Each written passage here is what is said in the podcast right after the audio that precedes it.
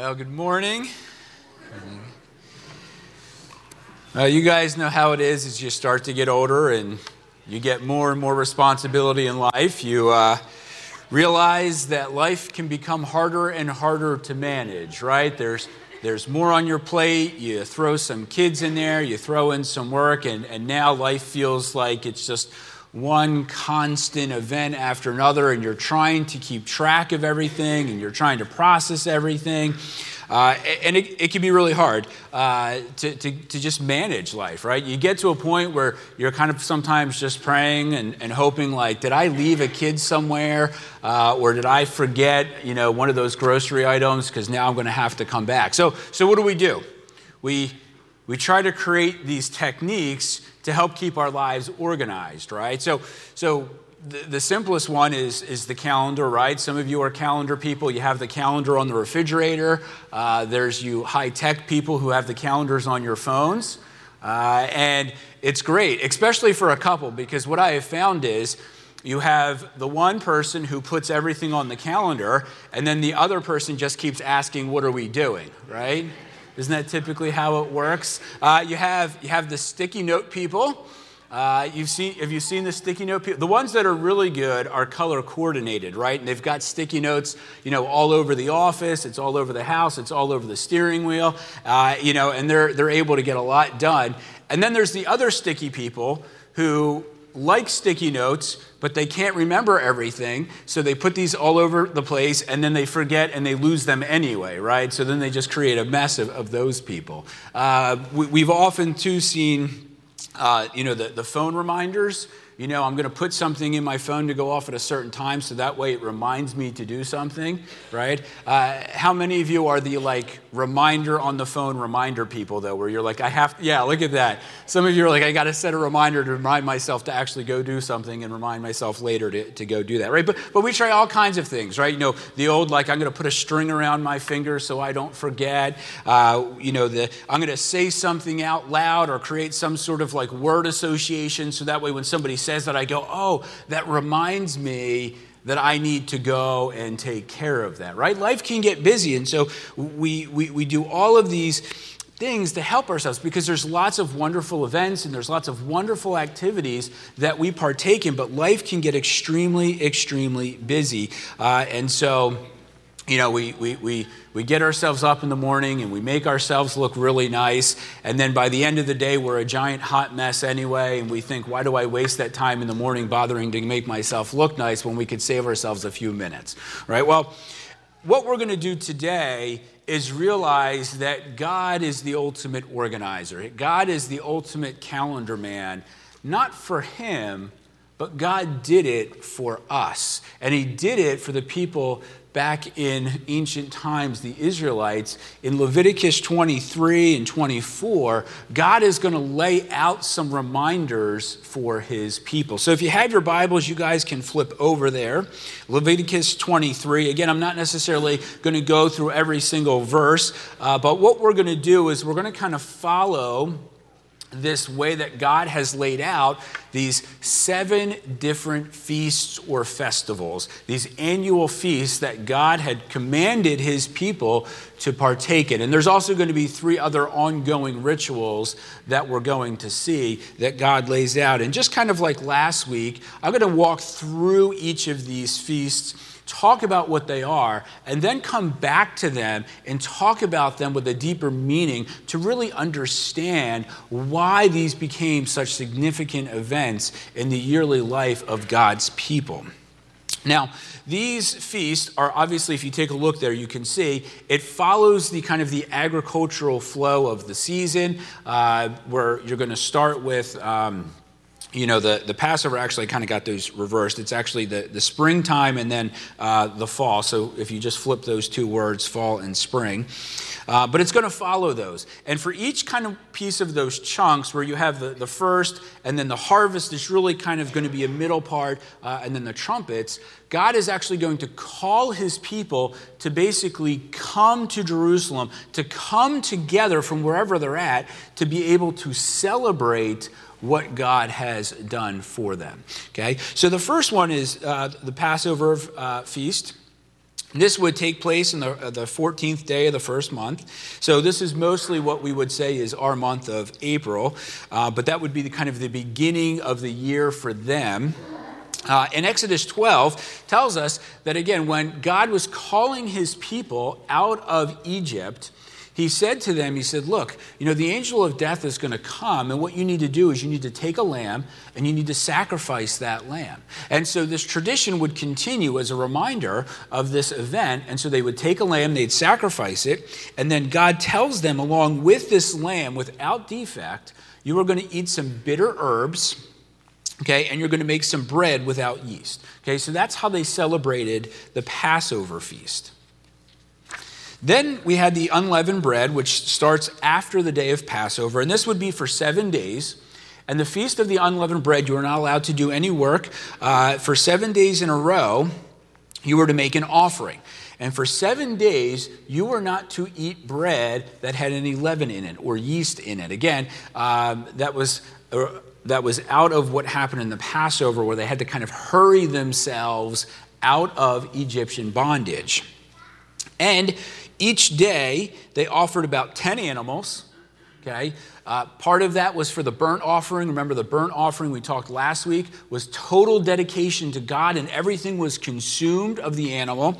And then you also had some sin offering and some grain offering. So the sin, again, was that reminder of their purification. The grain offering was kind of that way of acknowledging God's provision uh, for him. So that was the feast of the unleavened bread.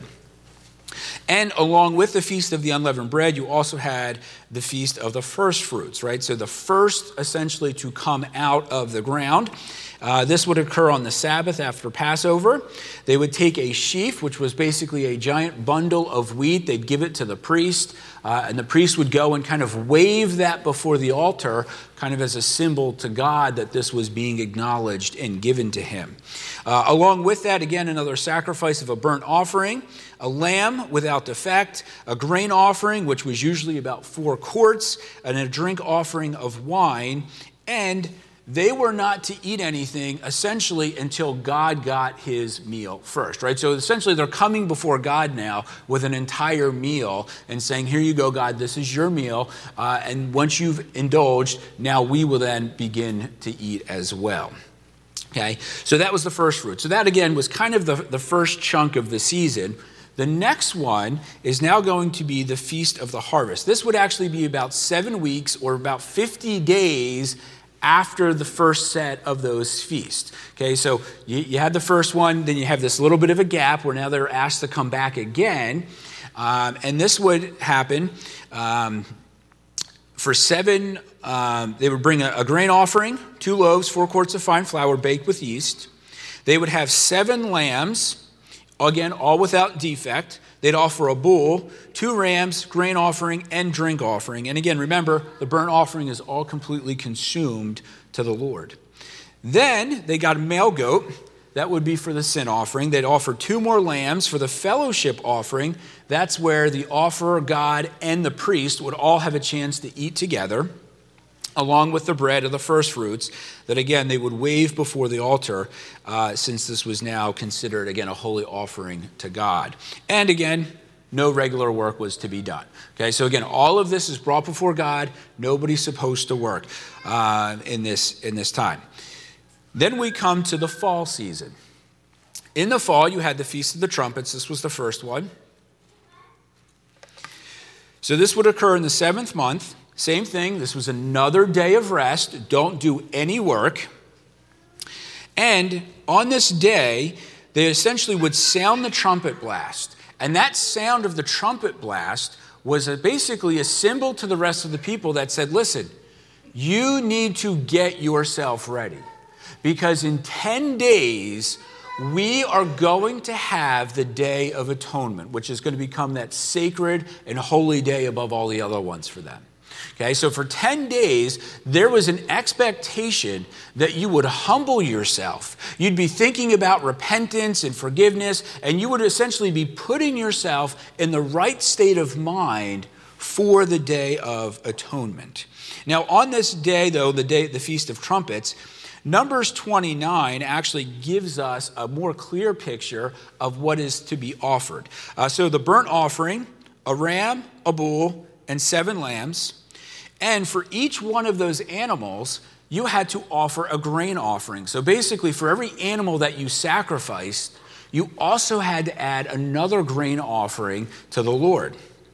Another sin offering, which was another male goat, and then another drink offering of wine to God, right? So again, you're getting this full meal picture every time we're starting to have these feasts, right? That's what we do at any feast, right, or festival. You're always sharing a meal together. So then 10 days later, then you would have the Day of Atonement. Okay, so again, the people have prepped themselves for this day. And for 10, um, for, for this day, they were not to do any work. Again, God has already said it. But what we're going to see is that God adds a little bit more instruction here about not to do any work and basically says, listen, if you work on this day, just so you know, I am going to destroy you. Okay?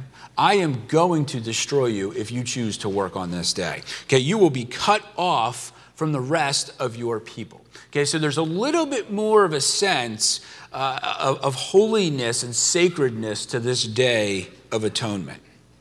Okay. And in Genesis, in uh, Leviticus 16 and 17, we're going to see a little bit more, and I don't want to dive too much further. Uh, but essentially, the priest would make an offering in the Holy of Holies that day. But before he made an offering, the high priest, he had to sacrifice a bull on his behalf uh, before he could go in. And then this is where they would basically take two goats. One of those goats would have its hands laid on, and they would make a sacrifice on behalf of the entire community of Israel. And then another goat would be released out into the, out into the wilderness where its sins essentially would be taken away. And along with this, grain, drink offering, seven lambs, another male goat for the sin offering, right? Okay, so that was the Day of Atonement. And then the last one we had was the day of the tabernacle, or the Feast of the Tabernacle. Again, this is occurring in that same month. This is a couple days after the Day of Atonement. And essentially, this was kind of a celebration that they have harvested the land, right? That the whole year harvest has been good. And so for seven days, they're going to celebrate. The first one is the day of no rest. The last one is also a day of no rest. And there's all kinds of different offerings, but just to kind of wrap, put it all together, you basically had to sacrifice in those seven days about 190 different animals were sacrificed on those seven days. Okay, about 190 animals were required to be sacrificed. And one of the other interesting things that God required them to do is they would go out and they would actually have to go out and get kind of some, some palm trees and leaves, and they would have to make a temporary shelter, almost kind of like they were making a little fort or a little shack. And God called them and said, For those days, you are going to live inside these temporary shelters that I've called you to do. And essentially, that's what they did when they were back in the Exodus, when they were leaving. They built these temporary shelters. So, as a yearly reminder, God is saying, You're going to build them, you're going to sacrifice all of these animals as we celebrate the last of the harvest that existed. Okay, and that shelter, again, would be made from the finest branches uh, and the finest leaves that they could find. So these were the seven feasts. Now, the other thing that I mentioned was you had three ongoing rituals. Okay, and we know about the Sabbath. This was an ongoing ritual where every week God would say to his people, He said, You don't do any work right? You, don't, you don't go out, you don't gather, you don't plant, you don't sow, you don't fix your house, okay? Whatever provisions you need to make to, to eat for the next day, you do all of that the day before. So when the Sabbath comes, you are to rest. And then in Leviticus 24, it talks about these lamps that were inside the tabernacle. And these lamps had to continually be burning and burning and burning outside where the veil of the ark was, right? So you had the ark in there, and outside that, the lamps had to keep burning and burning and burning. And then the other piece was you had these 12 loaves, where every week the priests were to come and they were to have these 12 rows, loaves and they would stack them uh, in, in two stacks of six. And at the end of the week, the priest would take the old loaf off, they would get to eat the old ones, and they would then put the new loaves on. So this was a continual weekly uh, ritual that was to be required by God's people. Okay, so those are the seven feasts. Those are the three ongoing rituals that God had offered to them. So, why? Why is God doing this? What is the purpose that He lays these out for His people? Well, as I said, we're busy people, right? We as Americans, above all, can be some of the busiest people around. We are a culture that will work ourselves to death if we allow ourselves to do that. Why? Because, well, in America, what do we say? Hard work, determination. You, you, you put your mind to it, you can achieve anything you want. You can be successful if you just dig in and get it done. Now, that's not necessarily a bad value. But because of that, we work and we work and we work and we work and we work and we work and we work. Because we're trying to achieve some sort of success in life. We're trying to achieve this level of success that says if, if I put this on my shoulders, I can be prosperous, right? That, that I can create my own destiny of whatever I want it to be. And so then we bear this heavy burden in life. And what happens in the process of that? We forget about God. We, we very quickly lose the sense of gratitude, don't we? Because what we start to do is we start to think that everything that I have achieved is because I have achieved it and we completely ignore God in the entire picture. And then God gets lost from our memory. And so, what has God done? God has said, I, I got to remind my people. Because if I don't remind them of who I am, they're, they're going to forget. And so, what I'm going to do is, I'm going to have these annual festivals and feasts where I'm going to make them stop where I'm going to communicate to them, you cannot do any sort of work, and all you need to do is sit in my presence.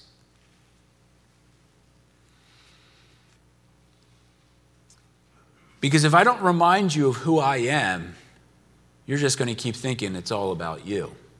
And we know that's not true. And notice how he expresses this in Leviticus 23 28 and 30, especially about the Day of Atonement. Remember, I said this was the most holy and most sacred. He says, Don't do any work on that day because it's the Day of Atonement. And when atonement is made for you before the Lord, those who do not deny themselves on that day must be cut off from their people. I will destroy them from among their people, and anyone who does work on that day, you shall do no work at all. See, that's how serious God is about this. He, he says, if, if you're going to come and you're going to try to work and you're going to try to sneak in an extra hour, you're going to try to get a little extra reaping in, a little extra sowing in, a little extra uh, touching up on the house. No, no, no. No, no. If I, if I know any of that goes on, I will destroy you.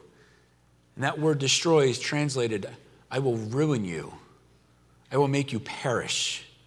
I will end your existence.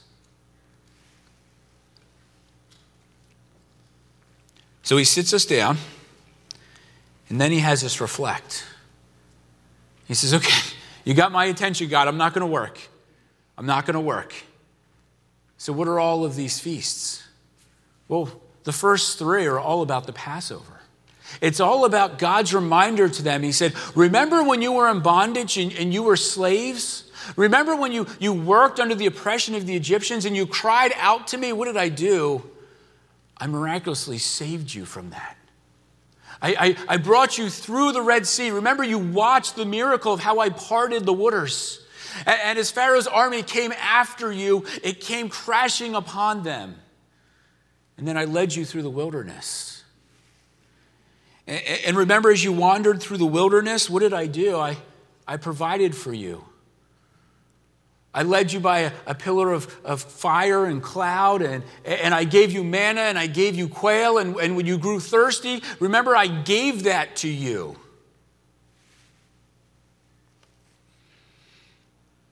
See, th- these were reminders to God's people to rest, to be blessed by God. These were reminders of his constant provision in their lives.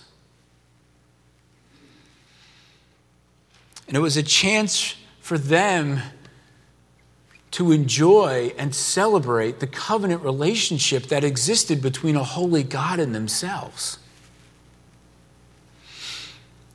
That their lives had been purified. Right? That, that all of those offerings God would accept and say, I, I will accept this and forgive you. And I will cleanse you from your sins. And we can be in relationship again. These were reminders of atonement that I found a way to cover over the things that you have done wrong. And every one of those animals that was slaughtered was an ongoing reminder to them that something had to take their place to find forgiveness, that something had to die because of their disobedience.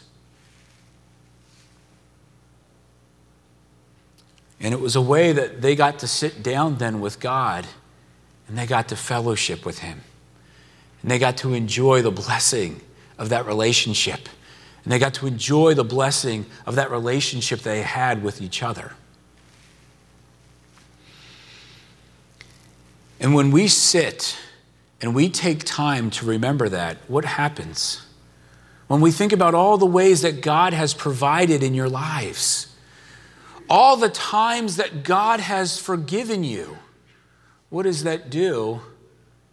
It leads us to a place of worship. It leads us to a place where we recognize the goodness of God and just how thankful and how much gratitude we should have for Him. So that was the purpose of all of those feasts.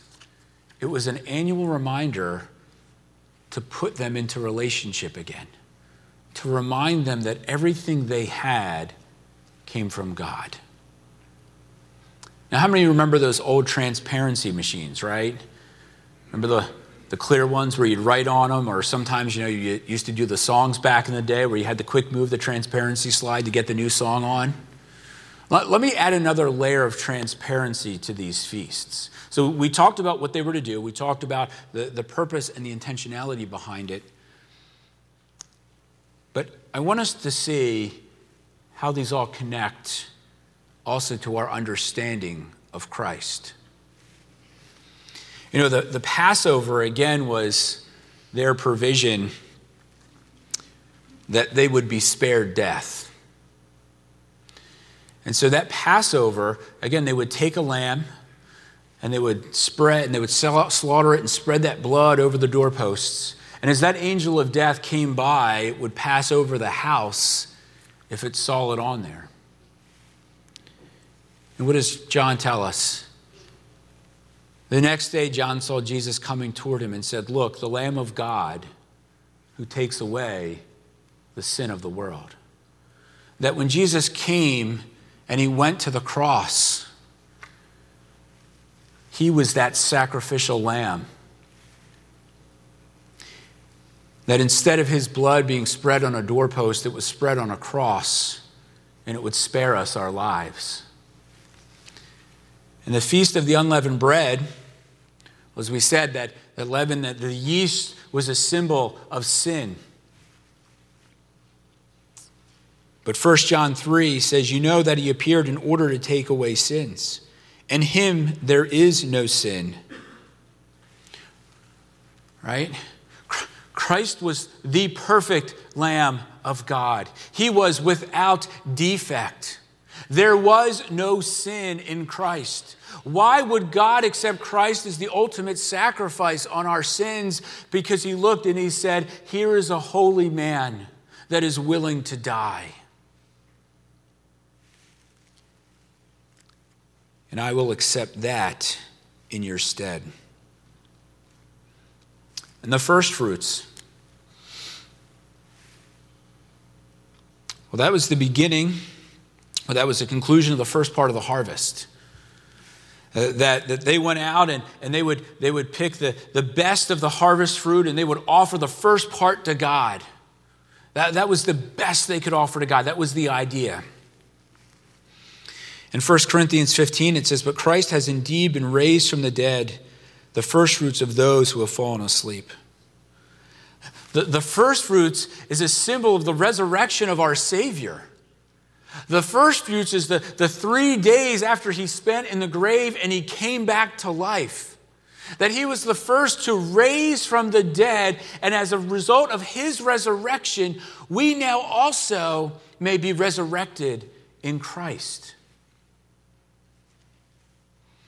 And so now God is beginning to gather his people.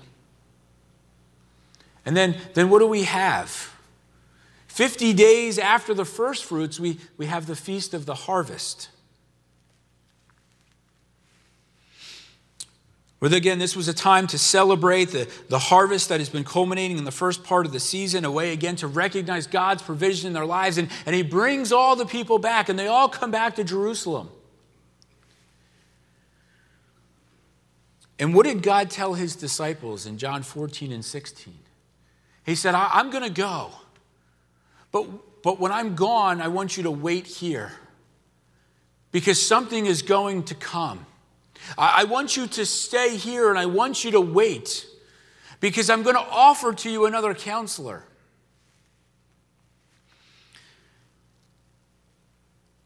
And in Acts 1 4, he tells his disciples to wait in Jerusalem for the Spirit.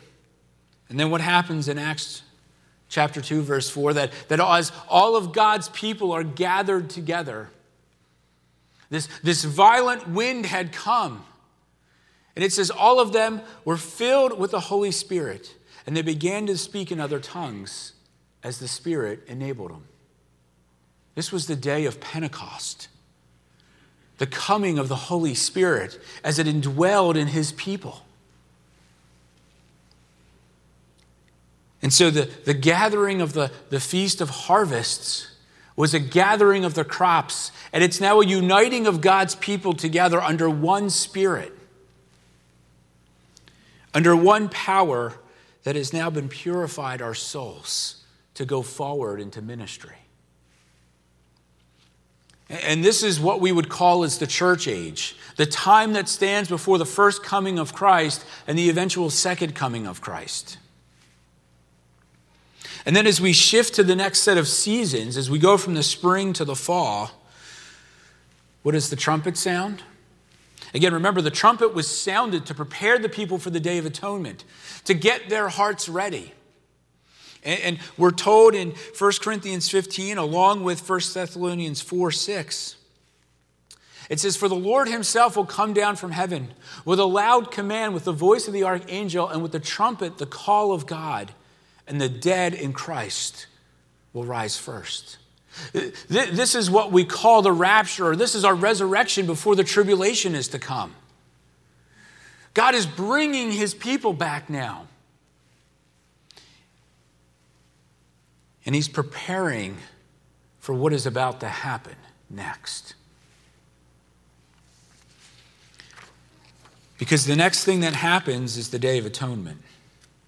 Again, this is, this is where Christ would, would come back. This is, this is where our sins in, in the Old Testament, again, this is where their sins, the, the communal uh, Israelites were gathered together. This was the day where their sins would be cast off, and, and that goat would take the place for the entire community. And this is in Revelation 19. And then I saw the beast and the kings of the earth and their armies gathered together to wage war against the rider on the horse and his army. But the beast was captured, and with it the false prophet who had performed the signs on its behalf. And when these signs had deluded those who had received the mark of the beast and worshipped its images, the two of them were thrown alive into the fiery lake of burning sulfur. The rest were killed in the sword coming out of the mouth of the rider on the horse, and the birds gorged themselves on their flesh. That is, the armies gather against God's people, those that are still here. Christ is going to come back a second time, and he is going to deal with those enemies. And he is going to deal with Satan and sin once and for all, and he's going to cast him into the lake of fire. This is going to be the final day of atonement. When all is said and done. And then what do we do? We celebrate one more time. We celebrate the Feast of the Tabernacle. Again, remember, God called his people to go out and to temporarily dwell in these tents. That's what tabernacle means it's a dwelling. They were to live in those as a reminder of the tents that they lived in through the wilderness. And in Revelation 21, it says, Then I saw a new heaven and a new earth. For the first heaven and the first earth had passed away, and there was no longer any sea. I saw the holy city, the new Jerusalem, coming down out of heaven from God prepared as a bride beautifully dressed for her husband. And I heard a loud voice from the throne saying, Look, God's dwelling place is now among his people, and we will dwell with them.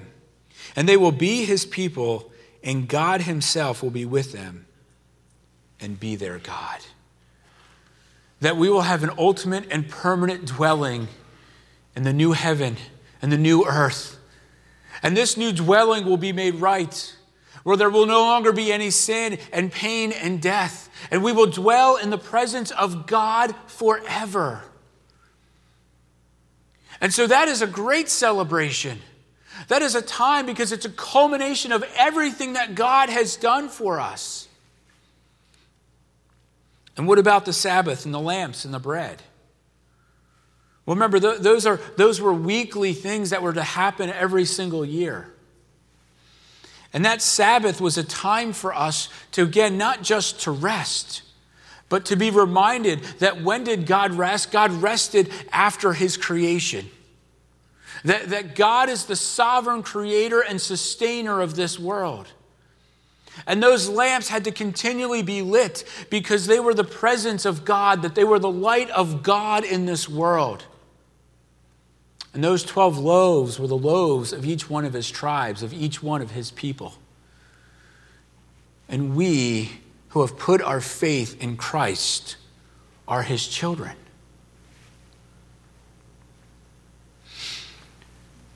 So these feasts and, and rituals, it, it just wasn't a time where God said you get to physically rest. It just isn't a time where God has said to his people, you get to, you get to celebrate. You get to enjoy a meal together. You, you get to be in my presence. This was God's reminder in the calendar for his people. This was God's reminder of his eternal plan of salvation. It was a reminder to us of His great love for us and His care for us. Day in and day out, God would not only physically but spiritually provide for His people. And so, what is our response to this? Well, what did they do? They celebrated. They celebrated that they had a God who forgave them. They celebrated that they had a God that provided them from beginning to end. God cared and loved for his people. And so, from start to finish, from the beginning of the year until the end of the year, it's a chance for us to worship that same Savior. So let me end with Psalm 46:10. What does it say? It says, Be still and know I am God. That was the call to his people. Don't work. Just come be in my presence. Be reminded of who I am and be reminded for my love for you.